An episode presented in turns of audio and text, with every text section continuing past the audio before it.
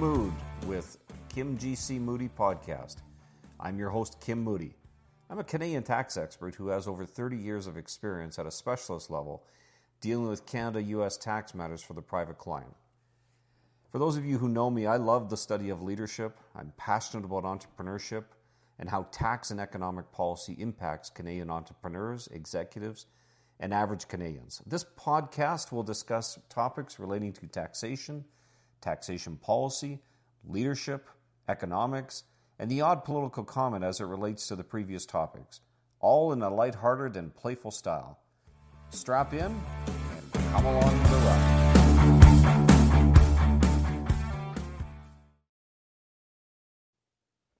Good day.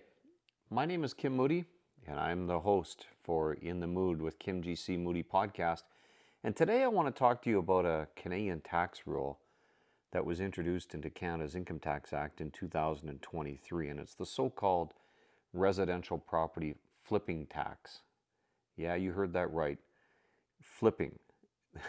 Apparently, uh, that word is, you know, statutory now. It's it's appropriate to use that in a statute. Um, I find that rather embarrassing. But that aside, it was introduced uh, first in the 2019 Liberal Party election uh, policy platform in 2021.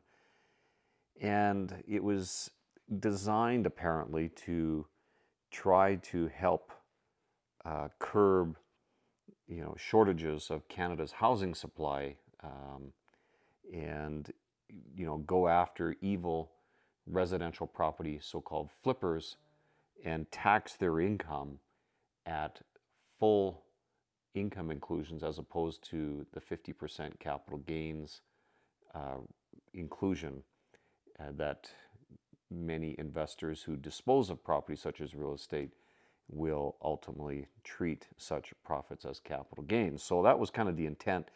And, you know, when I first saw that proposed in the 2021 Liberal Party election policy platform, I kind of rolled my eyes because I thought, this is silly. We already have existing provisions in the Income Tax Act to go after people that flip property and try to make profits, you know, on quick turnarounds, quick holds. Um, but to my surprise, they went ahead and did it anyhow. Actually, I should never be surprised, but they went ahead and did it. And so now we have this rule that to the extent that you hold property, residential property, whether it's a rental property or your own property, uh, and you dispose of it within 365 days from the date of acquisition, such profits are now automatically deemed to be uh, fully includable in income as effectively business profits and and not a capital gain. So let's just stop there for a second and before I get into why this is all silly, let me give you a bit of background. And I think it's important just to understand the context and the background and why this is silly and why, frankly, this just panders to you know, a voter base that ultimately, you know, many people that don't understand tax, which is, I would submit to you as most people in Canada, um, you know, they might look at a rule like this and say, yeah, go after, go after these evil people. You know, they should for sure pay full tax rates. Um, and so let, let's take a step back and, and do a little history lesson here. So prior to January 1st, 1972, I mean, that's a lot of years ago already. That's, you know, that's uh, 52 years ago. Uh, capital gains were not taxable in Canada. Uh, but effective January 1, 1972, any realized capital gain uh, was now included in taxable income, but only at 50% of the capital gain. And so, you know, you can imagine the games that were played prior to January 1st, 1972. The, were lots of people that took the position that any realized profits on a disposition of property were capital gains and thus not taxable. And you know the courts were littered with with cases like that. And ultimately, one of the things that came out was a common law rule that uh, to the extent that you had a so called adventure concern in the nature of trade, which overly simplify, simplified is to the extent that you, you know, took a concerted effort to make a profit on a disposition of property, that could be considered to be business profits as opposed to capital gains. And you can only imagine that people tried to argue that it was not an adventure concern in the nature of trade, and sure enough, the courts are littered with cases about you know capital gains versus income. And frankly, even today, uh, there's lots of cases about capital gains versus income that are in the courts because to have a capital gain is preferential because it's only half taxable, it's only half includable in income, as opposed to business profits are fully includable in income. So the reason why capital gains became taxable in uh, in the Income Tax Act, effective January 1, 1972, kind of came out of the Royal Commission on Taxation, which was commenced by then Prime Minister John Diefenbaker in 1962. And it was led by the eminent Kenneth Carter. So, you know, this commission was affectionately known as the Carter Commission. And they released their, you know, report on Canada's taxation system and recommendations that capital gains should be fully taxable. Um, famous phrase, a buck is a buck is a buck, uh, came out of that, and effectively meaning that that whether a buck is earned as employment income or investment income, like like interest income, or capital gains, it's still a buck, and therefore it should be taxable. Well, that was a highly controversial uh, recommendation that came out of the commission, and ultimately the uh, parliamentarians uh, landed that capital gains should only be half includable in income. There was some concern at the time that if you tax capital gains too harshly, that that might stifle investment into Canada's economy, be it domestic or foreign investment. And so they compromised and said, well, let's just make it half taxable. And so they did. And and there's been some adjustments to the inclusion rate over the years. Uh, back in the 1980s, it, it rose to two thirds, the capital gains inclusion rate, and then eventually to three quarters. And then in the year 2000, it was brought back down in, in stages to the 50% inclusion rate. And we've had that 50% inclusion rate now for 24 years. Notwithstanding, there's been a lot of concern and alarm bells raised over the years that the capital gains inclusion rate would be increased. Even recently, there's been lots of concern about that. But it, today, it still remains at 50%. So, with capital gains being taxable, um, you know, there's if you sell your your principal residence, your house, the concern back in 1972 was, well, hold on a second here. If if you have a capital gain on, on the disposition of your house, is that going to be taxable? And there was some policy concerns that, yeah, probably shouldn't be taxable. And so they introduced the principal residence exemption. And it's a very generous exception to the taxation of capital gains because ultimately the exemption is an unlimited amount. As long as you qualify for that exemption, then any, ca- any realized capital gain is exempt from taxation. And so you know, that rule has been around since January 1, 1972. And it, you know, it really hasn't been tinkered with a, a whole bunch uh, since that time. There's been a, little bit of amendments. Like in 1981, they amended it so that only one principal residence exemption per couple uh, could be claimed. Uh, because prior to that, you could you could double up. You could have you know husband claim principal residence exemption on property one and wife on property two. So you could double up, but they changed that rule for uh, spouses uh, and then eventually for common law partners as well later on.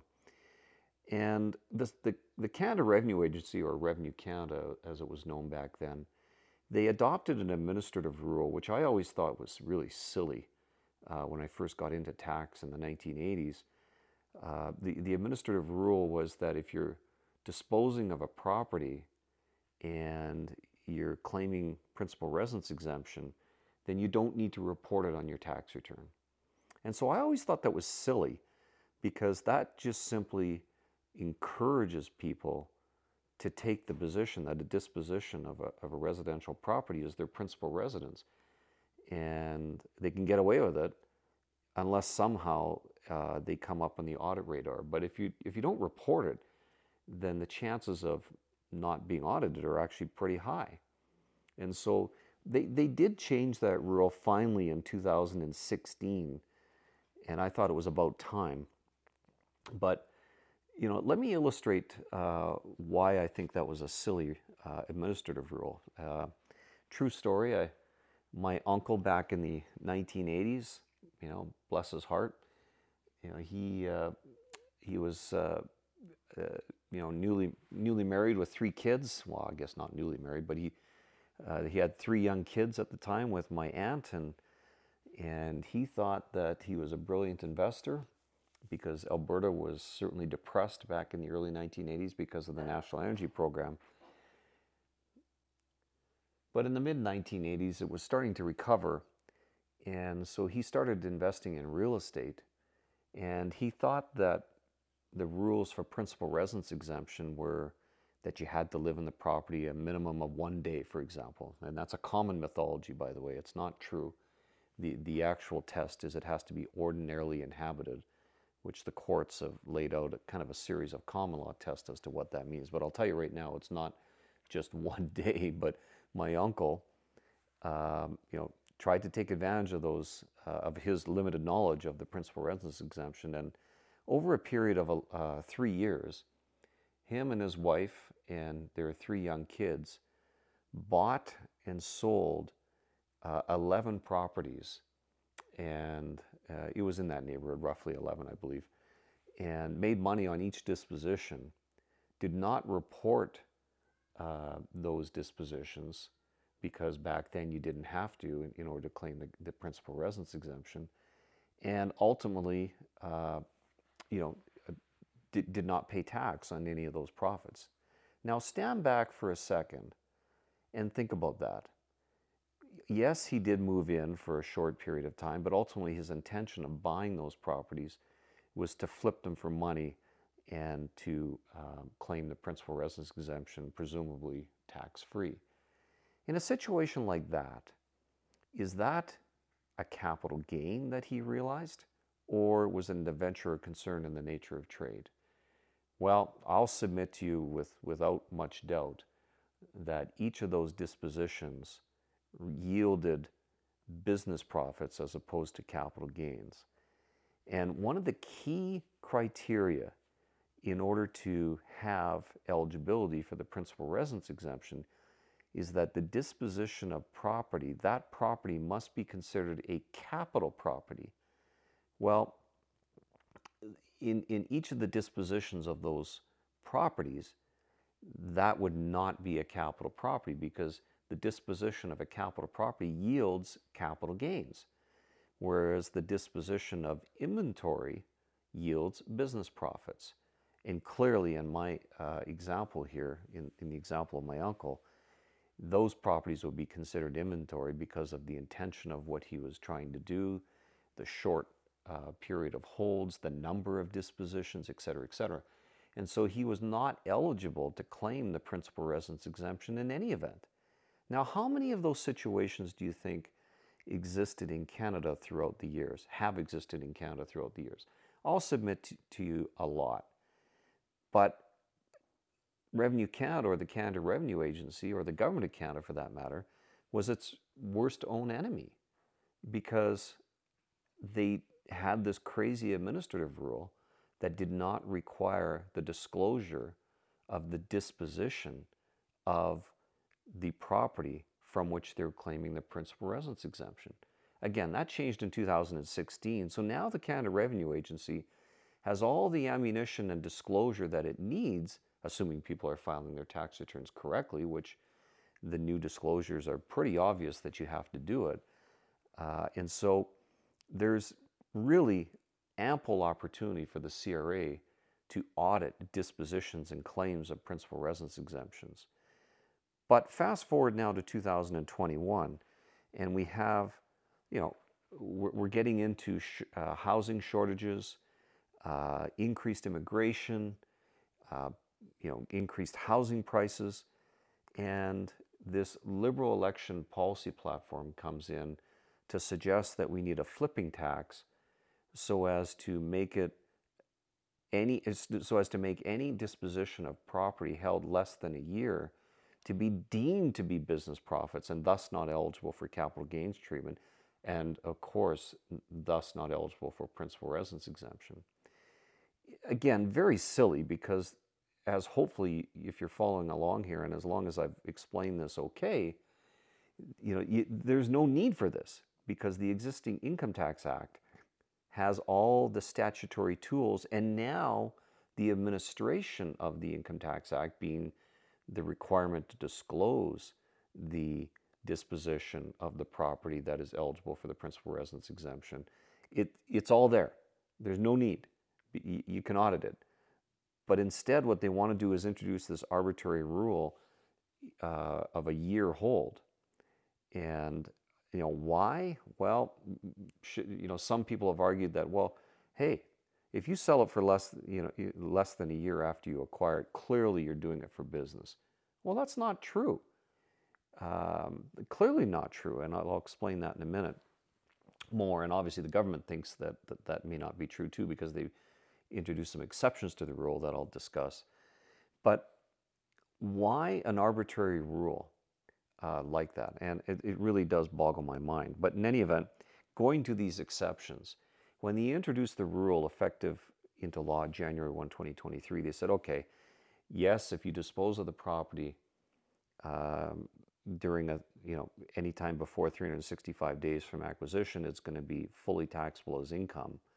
And by the way, if you have a loss, sorry, the losses are not deductible, which I can understand that. Uh, but having said that, they said, unless you have certain life events, and these life events are, you know, I'll just read to you here. The if you're forced to sell the property within 365 days because of the death of a taxpayer, because one or more persons related uh, to the taxpayer is joining the taxpayer's household, in other words, the properties become too small. Uh, the breakdown of a marriage or common law partnership. Uh, I love this one. A threat to the personal safety of the taxpayer or a related person. And the reason why I, I, I kind of chuckle at that one is because how do you audit that?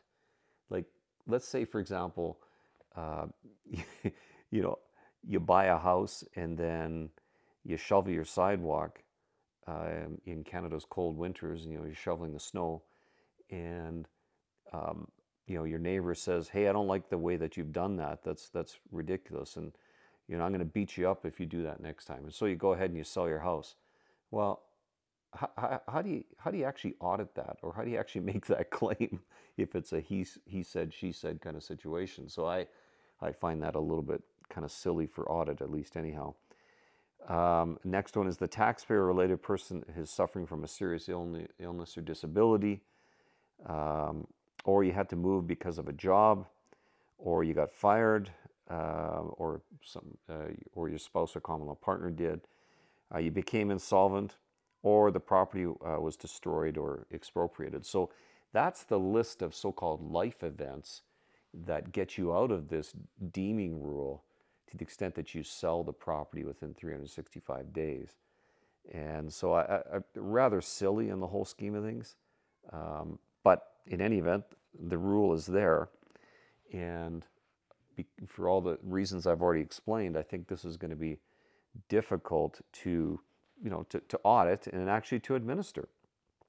And so let me read to you one other thing that, uh, you know, one of the editors of the Income Tax Act that most tax, tax practitioners use in Canada, his name is David Sherman. He's an eminent uh, tax lawyer and he uh, provides commentary. This is what he wrote uh, about uh, this rule when it was first, pro- first proposed. He said, These rules will have a significant psychological and compliance impact. They tell tax preparers not to report dispositions after less than one year as capital gains or claim the principal residence exemption unless a listed exception applies at the risk of civil penalties applying. And you know, so let me put that in plain English. The so this rule deems dispositions of property to be business income if, if it's held for less than a year, subject to these life events that I've described. But what if I sell a property 18 months after? Does that automatically make it a capital gain? The short answer is no, because the existing law still applies. As I described early on in this podcast, you still have to look at whether or not you've got a disposition of capital property that realizes a capital gain, or do you have an adventure concern in the nature of trade? So, notwithstanding this deeming rule of 365 days or less, now you've got further confusion because people are going to think that if you sell on the 366th day, which clearly people are going to do that because this is incentivizing people to sell on the 366th day, um, they're going to think that that's automatically a capital gain. And that's not true because the existing law, regardless of this new rule, states that any disposition of property that is in the course of an adventure concerned in nature of trade will be taxed as business income. So again, this adds unnecessary complexity and you know lots of gray areas. Now, I'm recording this podcast on February the 27th, 2024, and last week the BC provincial government decided to get in on this action and follow the lead of, of the federal government. And in, in its provincial budget, it introduced a residential property flipping rule, and it's virtually identical uh, to the uh, federal rule, with, with an exception. Uh, and the exception is that they've introduced a second year. So if you dispose of a property within the first year of acquisition, then they impose this high tax, high, high tax rate provincially. It's 20%. Uh, and if you dispose of the property between day 366 and day 730, then it's proportionately brought down to zero. So, in other words, if you're not subject to this flipping tax to the extent that you um, uh, dispose of it on the 731st day. The federal rule doesn't include this second year, but the BC province, in its infinite wisdom, decided to introduce this rule. Now, again, does that prohibit the BC government from taxing dispositions of property as business income, like in the course of an venture concerning the nature of trade, to the extent that you uh, sell a property on the 731st or 732nd day? No, because existing law enables them to do that or and make that determination. And so again, very very silly, very confusing, not necessary. Now, to close off here, I'll, I'll just let listeners know if you've made it this far in the podcast, you'll know my opinion that this is an unnecessary, it's a very political rule. It, it clearly is designed to try to pander to a voter base that thinks that, that um, flippers are evil, which I've never seen any compelling statistics or evidence that state that they are. But, uh, but the, the parliamentary budget officer, which is a neutral body uh, that costs um, you know proposals and a whole bunch of other good work that they do, uh, released a report on November the 28th, 2022. And if you're keen, go take a look at it. And but it was wanting to see, er, sorry, that it, it on that report, in that report, it looked at how much tax revenues this measure will raise um, as a result of its introduction federally.